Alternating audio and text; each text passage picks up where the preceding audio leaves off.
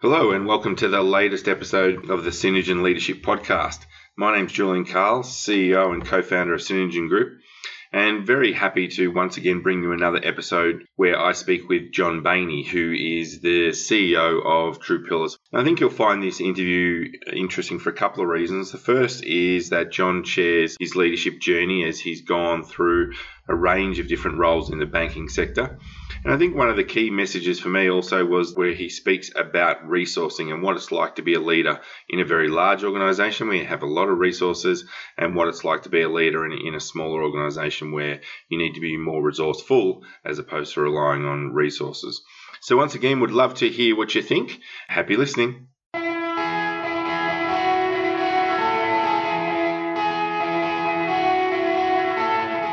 Welcome to the Synergen Leadership Podcast with Julian Carl. Julian speaks with leaders from around Australia to bring you their leadership story and share their insights about being a leader. To further help you build your leadership capability, Julian shares his own insights about leadership and the tools and techniques he uses as a leader.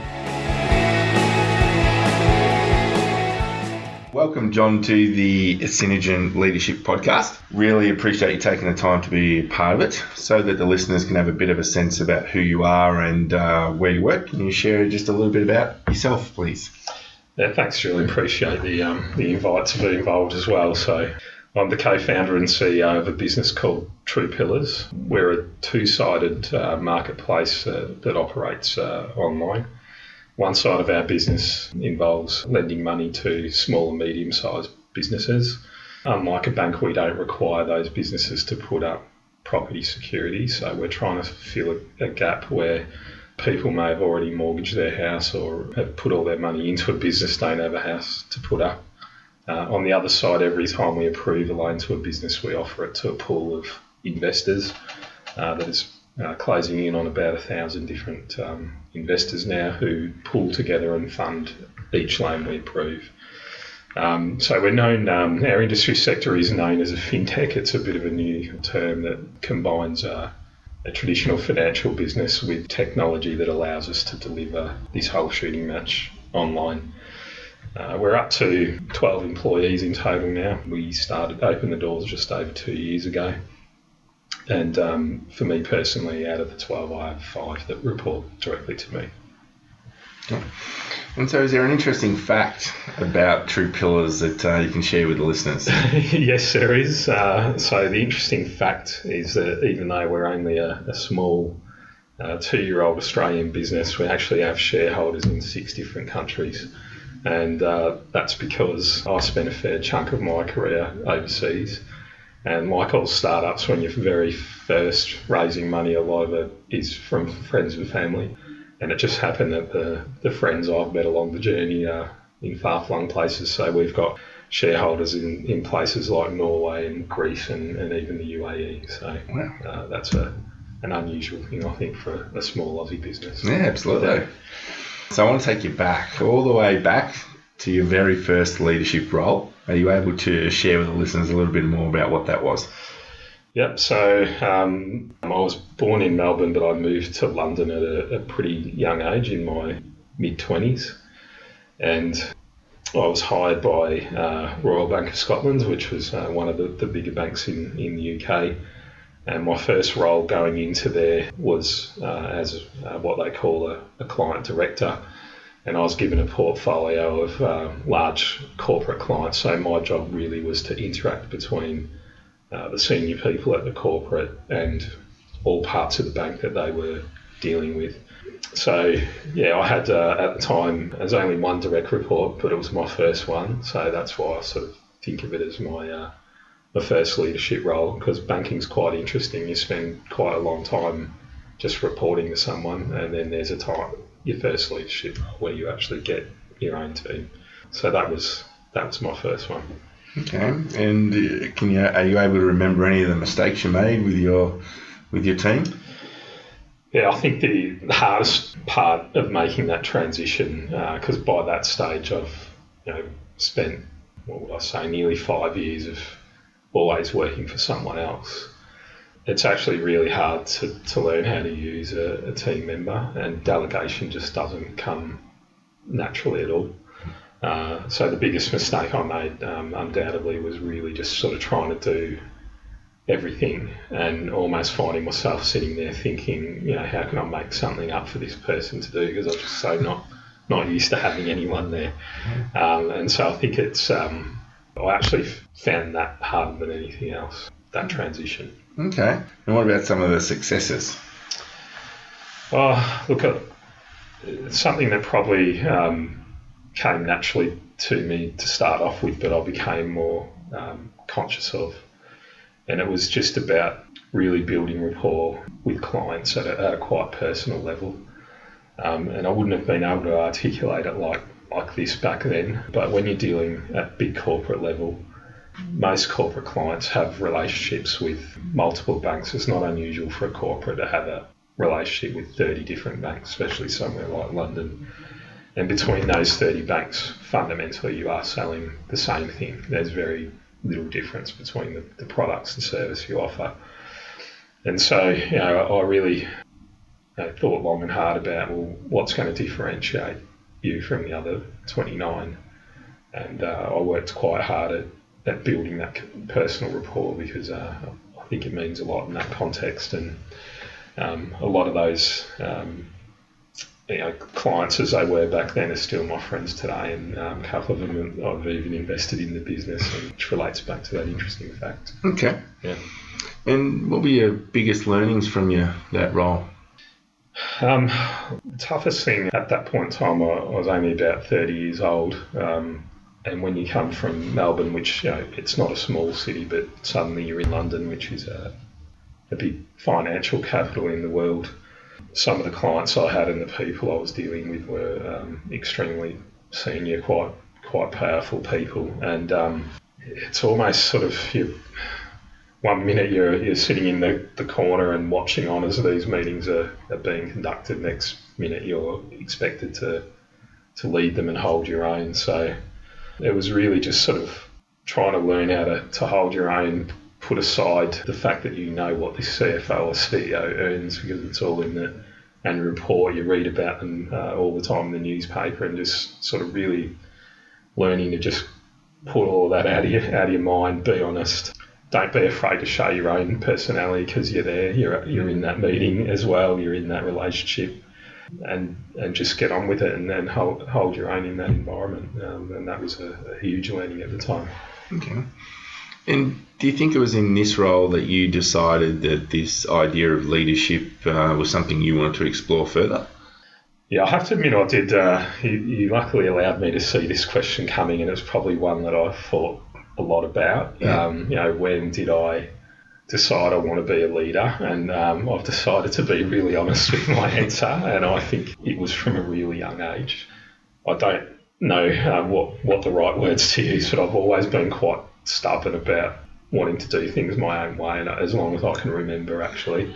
Um, and I don't know if that's really a good definition of leadership, but um, um, I've definitely always wanted responsibility. It's not um, I've, I'm not the one who sort of tries to get out of taking things on, even if it, it feels a bit uncomfortable. And I, I actually can't remember a time when when I didn't want that, um, even when I was a little kid. So it's something I've always wanted. You know, whether whether I'm good at it or not is uh, you know that that uh, will, will be tested over time. But um, yeah, I'd, I'd, say it was well before anything that happened in my career. Okay. Yeah. And how long were you in that role for?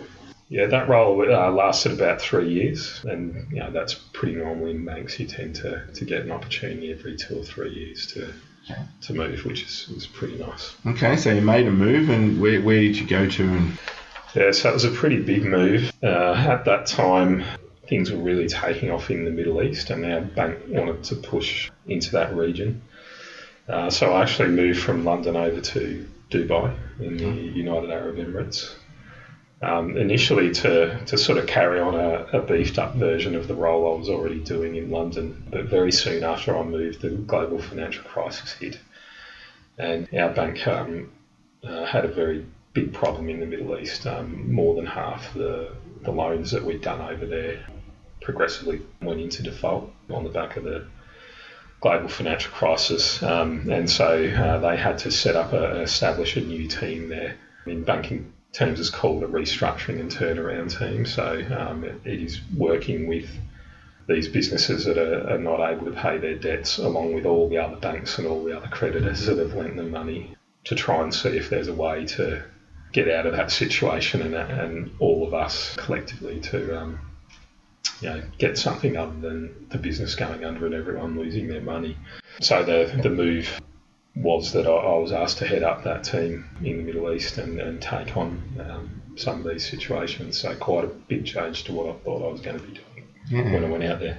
And how, how did you feel when they asked you to stop what you were doing and then start this new new team?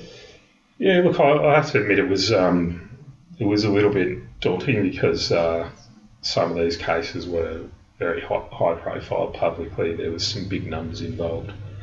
But I suppose going back to what I was saying earlier, that it was an opportunity to take on responsibility. So you know, deep down, I knew it was was something I wanted to do. But I, I have to admit, it was uh, it was a little bit daunting.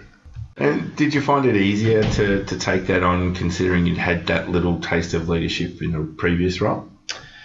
Yeah, definitely. Um, I wouldn't have been able. I wouldn't have been ready, quite frankly. As much as I did like taking on responsibility without having had that three years in London and, and living through that, I don't think I would have been ready. And you know that gave me a certain confidence. Um, you talked before about making mistakes, and I'm a big believer that most things you learn starts with making the mistake first. Mm. And if you're lucky, um, the mistakes are not so terminal to whatever it is you're doing that you're allowed, you're able to learn from them and, and improve. And I felt that by the time you know that opportunity came up in Dubai, um, I was ready for it, largely because of the three years before. And, and how many people were in that, that sort of turnaround team that you led? Yeah, it ended up being um, six people in my immediate team. But the way these these restructuring situations work, the very first case we took on, for example, there were there were actually 96 banks who'd lent this company money. It was 14 billion US dollar restructure, and so it's not really logistically feasible for all 96 to have a negotiation with the borrower. So what they tend to do is nominate a, a smaller committee uh, to conduct that negotiation with the borrower and their advisors and uh, try and nut out a deal that they can then take back to the whole group and hopefully win support for. Um, and so they're called coordinating committees. And um, for better or worse, I think because our bank had so many bad loans, we were seen as you know pretty good at this caper. um, so we were normally not only on these committees, but we were normally leading them. So you know six on my immediate team, but then um, about 20 different cases where um, we were leading uh, to some degree, uh, you know, a committee of lenders in these in these negotiations. So um, different types of um, leadership, not always know, with the comfort of that sort of direct report hierarchy that a bank gives you, you know, um, when you've got to go out and coordinate with all these other lenders as well. Yeah, that, that seems to someone who's not from the finance world, that idea of you know someone having 96 different banks, that's quite amazing, really. Yeah, it's uh, it's amazing how, how it can build up actually, and they literally were from all corners of the world. I remember there was a couple that, that took us a month to even find somebody to to you know, answer our communication just to let them know the loan had, had gone wrong. So, wow. yeah, it's, it's uh, you know, and I guess that's why we had a financial crisis. That to some degree it shows you how um, how lax the lending practices were uh, mm, yeah. banks around the world. And biggest learnings from that particular role? Look at you know, that that role's a, a really highly pressurised one. So um, some of those cases take quite a long time to play themselves out, but others are really quite intense. Uh, you can be sitting there on a Thursday or Friday afternoon with a business telling you that if you you actually don't put more money into this business, that by Monday morning the locks will be changed and 20,000 people will be out of a job. And you have to make a decision right there, even though there are committees and everything that in theory you've got to go through back at the bank. It literally isn't time. So sometimes you've really got to get out over your skis and just take a decision and go back and tell them that you've already approved it and you're you're asking for a retrospective approval. And there, you know, there is quite a lot riding on it. That, that example I gave then was a real one. and so, you know, the biggest learning without doubt is is keeping calm under that pressure. I actually, I'm quite a, a sort of emotional person, I suppose, and um, it did strike me when you get in a few situations like that, that the, the people making the most noise and, and shouting are actually not helping and it really forced me to improve in that and really learn how to keep calm. Um, and probably the, the other thing was that um, even though these some of these situations look so dire, you, when you first come into contact with it, you think there's just no way out of this. Um, there, there are a lot of ways to skin a cat, and yeah. uh, you know, if you just keep your cool and and keep working through things, um, sometimes you can find solutions where where it looks completely hopeless at the start. So they, they'd be the big learnings. Okay, and why did you decide to leave that role? Look, it was um, I was in there for four years. Things had quieted down, but by that point I'd been away from home for over ten years. So uh, uh, fundamentally, I just wanted to, to get back to Australia. So okay. as fun as it was, it was time to, to go home. Okay, so fast forward to your current role, CEO of True Pillars. Any any further detail you can give us about what that role is and, and how you go about it here?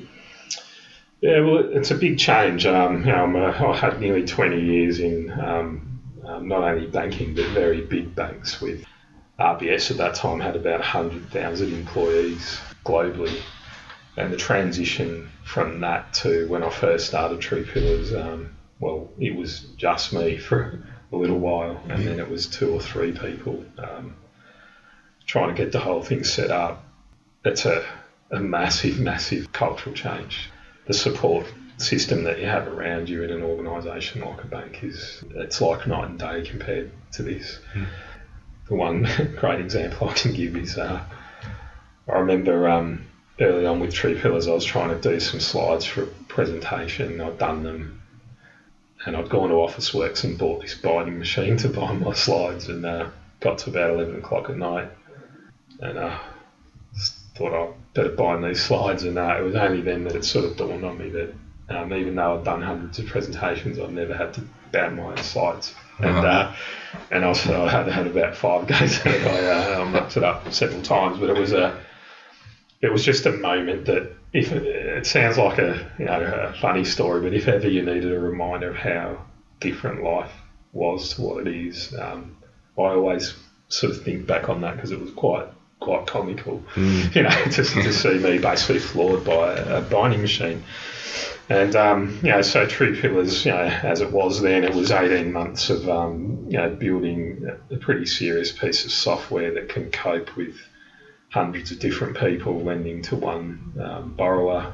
Um, borrowers make a single payment every month that has to be split between all these people clearly not something that you can do manually on a spreadsheet. So we had to build all that. Um, the investment vehicle that, that the money comes in uh, into the loans is uh, quite a complex legal structure, very heavily um, regulated. It's called a, a, registered managed investment scheme. So there was a huge amount of learning. So it was really what I'd call a huge project to, to get to market. Mm. Um, and then we've had to sort of make this transition from, um, you know, a project that built stuff to a business that's opened its doors and actually starting to, to transition and think like a business. It's actually trying to grow and build a viable future. Um, in terms of my role, you know, I'm, I suppose, you know, like any CEO, you're responsible for the whole shooting match. Um, in the context of startup, there's always stuff um, you've got to do yourself. You can't sort of long for your your banking days where there was someone to do everything. Um, mm. I can see you nodding because we were just talking about that. yeah, yeah. You know, you never you never get off the tools, yeah. um, and and and I think that's important that you, you show that you're you're not above um, rolling your sleeves up and, and doing some work. I had to sort of um, obviously I had a lot of lending experience, but I had to learn the investor side. And I've had to learn a at least a passing understanding of how our technology works because I've got a chief technology officer who reports to me, and you know, I just kept sort of saying, "Well, I'm a finance guy. I don't know anything about it." Then it's pretty hard to be in charge of fintech.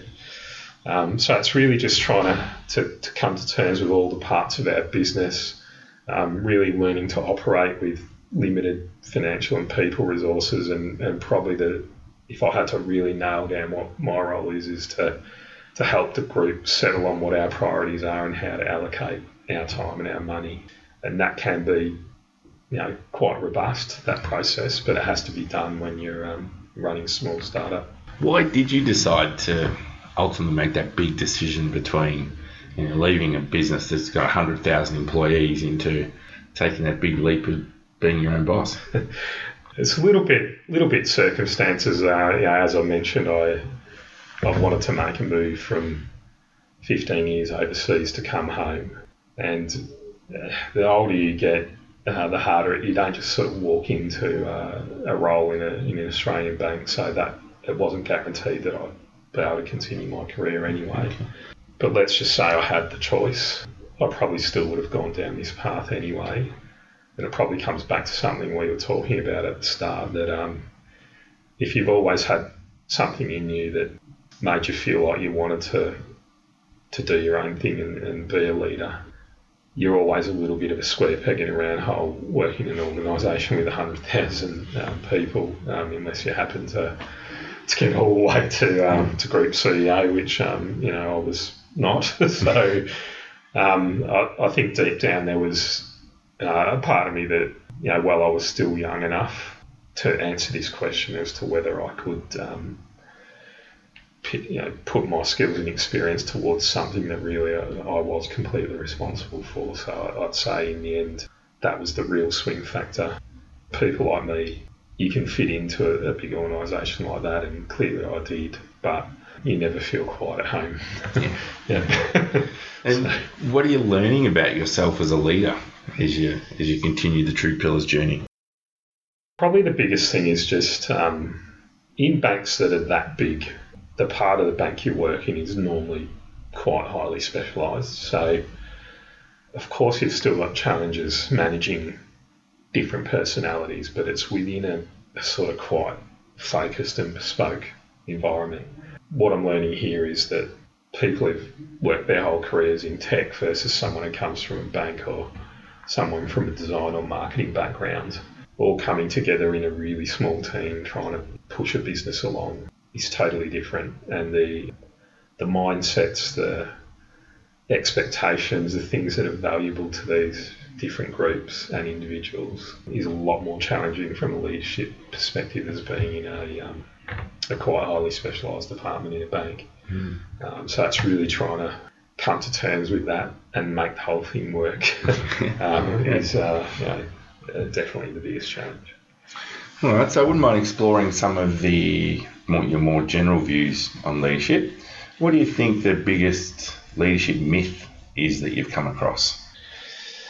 It's definitely the, the idea that you've got to be best at everything.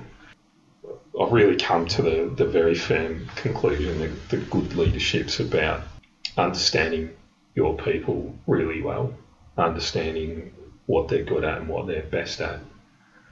And um, when you know that one of your team is the best at something, empowering them to make sure that they can can, can do that. There was one exercise I did on, a, on one of the many courses the bank sent me on, and not all of them were as good as I'm sure your training courses are, Julian. But there was an exercise I did where um, about seven of us were put in a room and we were given 20 steps to finish a project, but they were out of order. So the job of the group was to put the 20 steps in the correct order finish this project. But we were put under a time pressure, like you've got 10 minutes to get a single answer as a group. Um, and there was one person in there who came from a quite analytical part of the bank, the risk um, area of the bank, and he was trying to get the group to start off by putting things into subgroups first and then go to the order. And I sort of cut him off and said, We don't have time, you've already wasted a minute talking about subgroups. And what happened was he ended up going off into the corner and doing his own little list, and the rest of the group produced their list of 20. Got to the end, and um, no surprises, you know, the group's list was totally out of order. We hardly got any of the steps right. But the facilitator had noticed that that this individual who split off had gone and done his own list. He was asked to produce his list, and he pretty much nailed it. And the whole thing was a bit of a setup because uh, the whole exercise was really designed around what they knew that person to be because we'd all done quite a lot of testing coming in. So they knew that this individual was the best, but they also knew there was some dominant personalities who may or may not facilitate him to lead that, and I obviously didn't. And it was a massive kick in the guts for me because you know the, the moral of the story is a true leader would have recognised straight away that that that individual was absolutely un, unequivocally the best equipped to get the right answer, and my job then was really to get the rest of the group to support him, and I didn't do it. And that was when the, the penny really dropped that you know the way I went about that was totally wrong.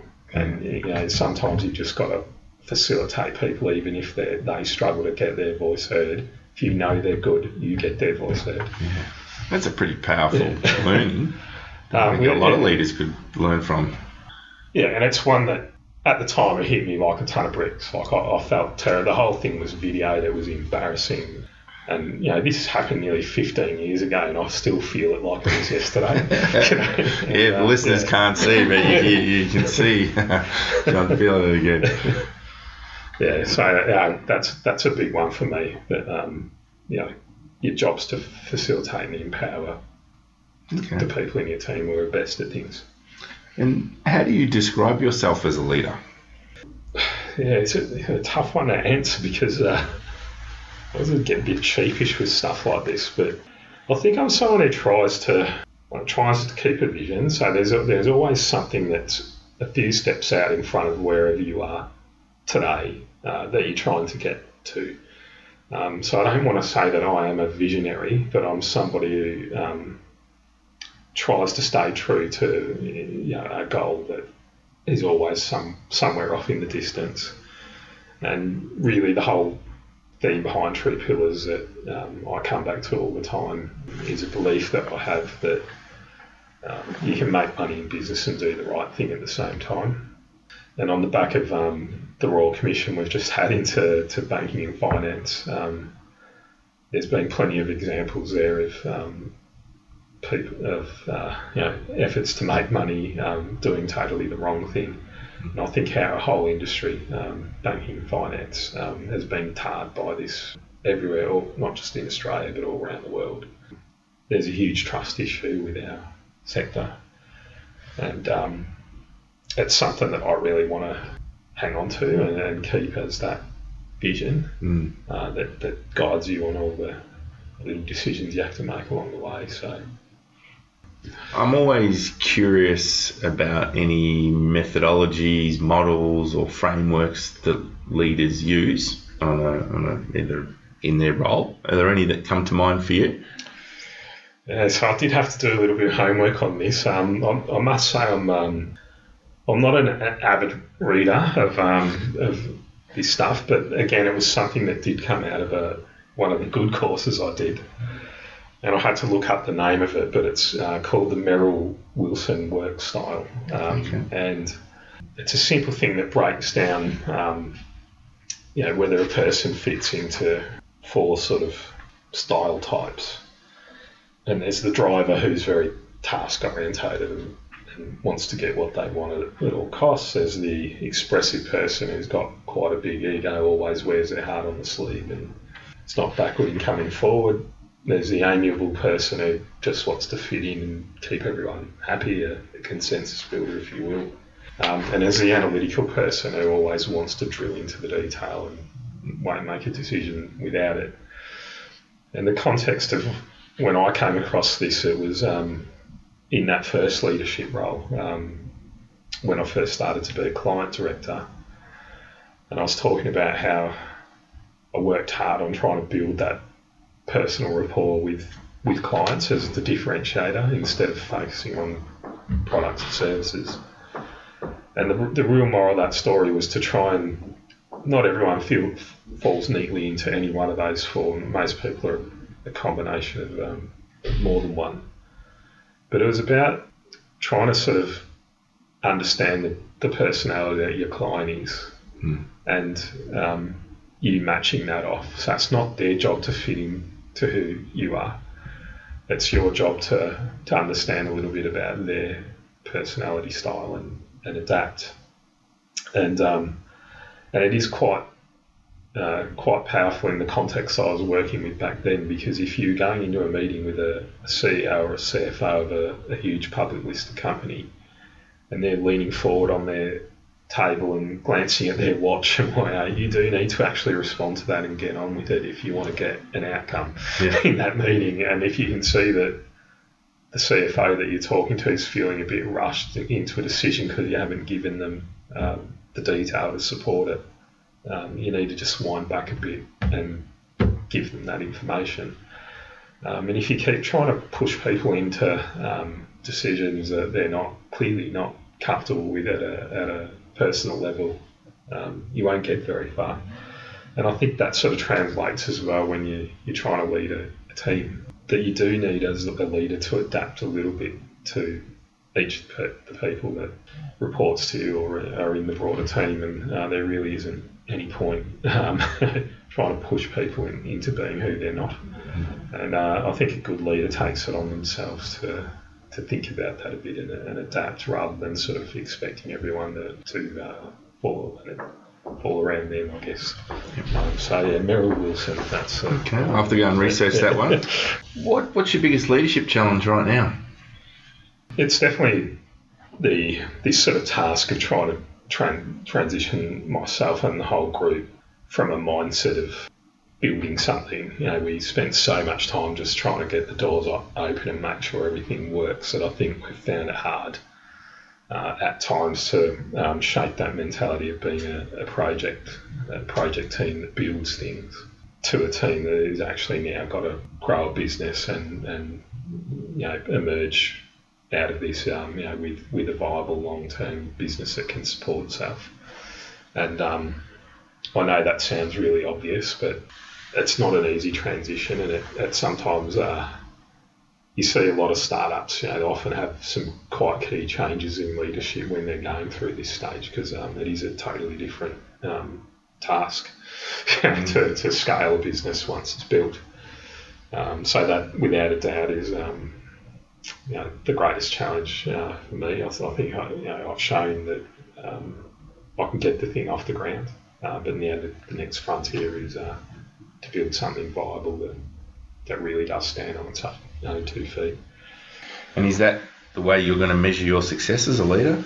That you've been able to take it from that project into that that, that ongoing sustainable business. Well, I look at that's a very um, it's a personal goal for me, but um, I know that I can't do it by myself. Um, this the very first lesson I learned in, in leadership. Um, it'll only happen because I, I put the right people into the right roles. I help them deliver their best, and collectively we made the right decisions about where to spend our time and money. So I think the you know the measure of success, without a doubt, that's what it is. But I don't go to sleep every night thinking about the numbers. I go to sleep thinking about whether we're spending time on the right things and, you know, have I supported this team member or that team member in making sure they can deliver their component part. One of the things which I've noticed in my time of, of training a lot of leaders is that a lot of them don't actually see networking as part of their role. What, what are your views on networking? If you do network, how do you go about it? it's probably something you can relate to. And I heard someone else talking about it the other day. When you are the the founder or the CEO of a, a relatively small smaller business, the word I use is loneliness. Yep. And how I describe it is that you spend a lot of time trying to put support around your people, but quite really you've got nowhere to go yourself. There's no one that you report to. And if you don't invest a bit of time in networking and having some people that you can trust that got something to offer, that loneliness can be quite overwhelming. There's a lot of pressure. Um, people at risk a lot to, to mm. do this. And uh, you have to manage that. You've got to have places you can go and people you can speak to when you are struggling, whether it's to make a particular decision or maybe you've made a couple of mistakes and your confidence has been a bit rocked by that. Um, so I do think networking is very important, but I think everyone's way of doing it is a bit different. Mm. So, um, you know, for me, one thing I've had to come to understand is that I am fundamentally an introverted person. I've taught myself if I need to stand up and present something, I can cope now, but it isn't what I enjoy doing. So networking for me isn't about going to conferences and um, you know meet meets. Uh, I do like warm introductions, so I do tend to listen quite intently when people talk about who they know, Mhm. um, and if they sort of mention someone that I can sort of see straight away that maybe has something to offer who can help me. I'll ask for an introduction, and uh, and I'll, I'll tend to try and get a, a meeting. I much prefer to be sat at a table, uh, meeting one on one or in a small group than in a yeah. So I think it, you know again it comes back to that always being on the ball, listening, and don't don't be um, scared to ask for an intro if you think there's someone that someone else might know um, that might have something to offer, and uh, that that tends to be the way I go about it. Okay. What about mentoring? Something I'm particularly passionate about. Do you have a mentor? Are you a mentor? Yeah, I mean, definitely, um, definitely over the years, whether officially or unofficially, I've ended up mentoring quite a lot of lot of people, and um, I do believe in it. But I have very firm views that the job of a mentor is not to give direct and specific advice. So, Mm. you know, I try really hard to, if someone is coming to you for advice, try and get them to their own answer. And I think that can be really challenging sometimes when you're, you're sitting there thinking, just go and do X, Y, Z. But I don't, I don't think it, people get a lot out of that. So I think good mentors help people sort of build their own confidence in in their decision making. Hmm. Um, similarly, yes, I do have quite a few mentors, actually, people I call mentors. It's not always um, formal, sort of regimented, we meet once a month, but there's certain people I make a point of catching up with and um, who I will speak to about certain dilemmas I'm facing. But the thing I always say about, and I say to the people that I mentor as well, that um, you'll get a lot of advice coming your way whether you ask for it or not. And when you're being mentored, the biggest challenge actually knowing which advice to listen to and which not to, because you can't can't act on every single Yeah. bit of advice you get. So I think that's a bit of a skill in itself to, um, if you are the mentor, you know, being mentored to you know, understand that process and, and which advice is the right one to listen to. Yeah. So, what goals have you got for the coming year for True Pillars? Yeah, it's all about building a, a sustainable long-term business for us. So, um, you know, I, I don't hide from the fact we've been fortunate to get to raise capital. So we've got nearly 30 shareholders now. All of those people invested understanding that we were going to lose money for a period of time. But the objective is to, to become profitable and something that can stand the test of time through cycles. So we're into our third year now, and I think this is quite a big year of transition uh, to show to either be profitable by the end of this year or be showing that we're well on the way and um, we are a business that can scale in that way. So that's what it's all about this year, probably just growing up, I think, as Yeah. a business. Yeah. It's really interesting how you almost have to go backwards before you can go forwards in some cases, isn't it?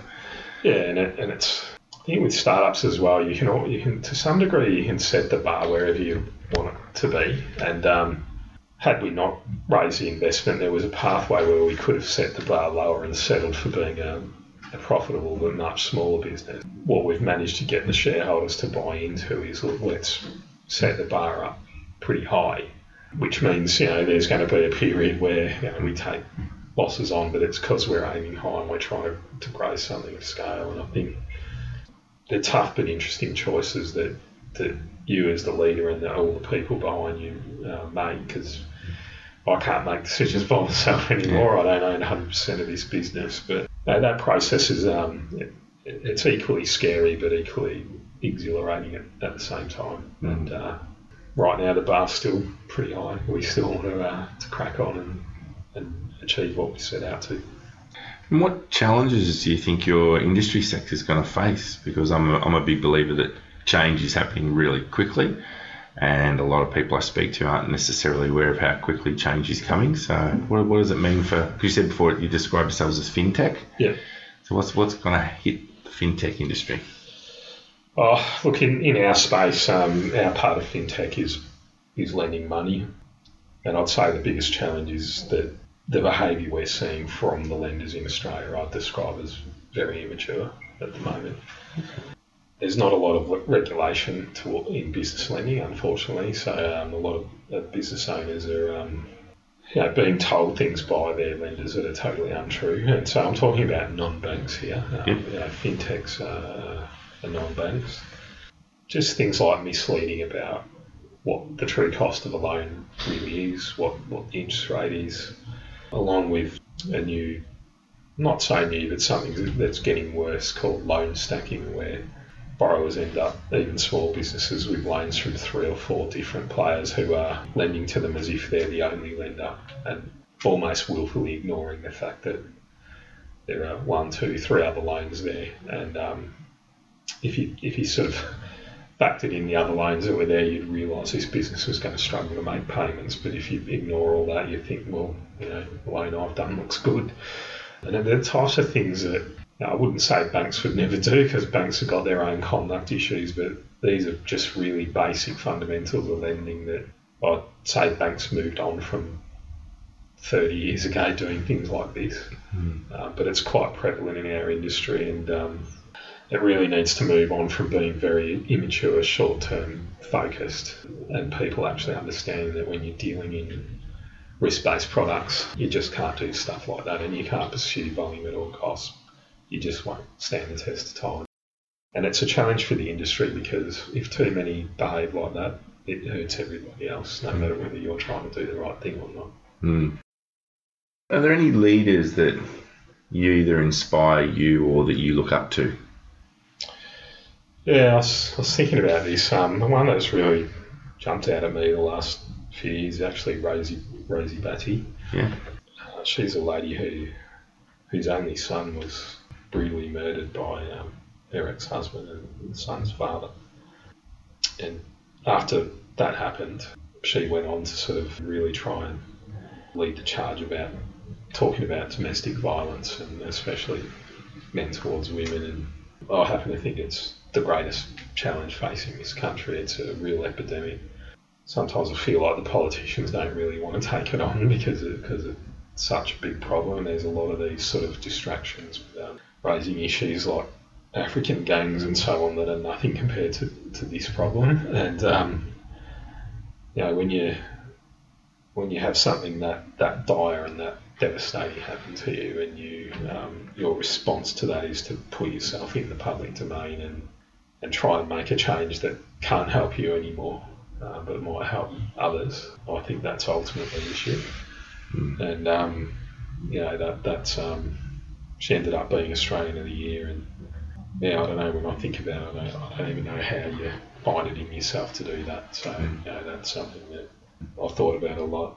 Yeah, so I sort of, I suppose you you might have been expecting a business leader, but mm. um, you know, when I thought about what it really means, I just think what she did was mm. extraordinary. Well, I, I, I think it's it's it's really true what you said in in respect of what she's doing can't actually help her. Mm.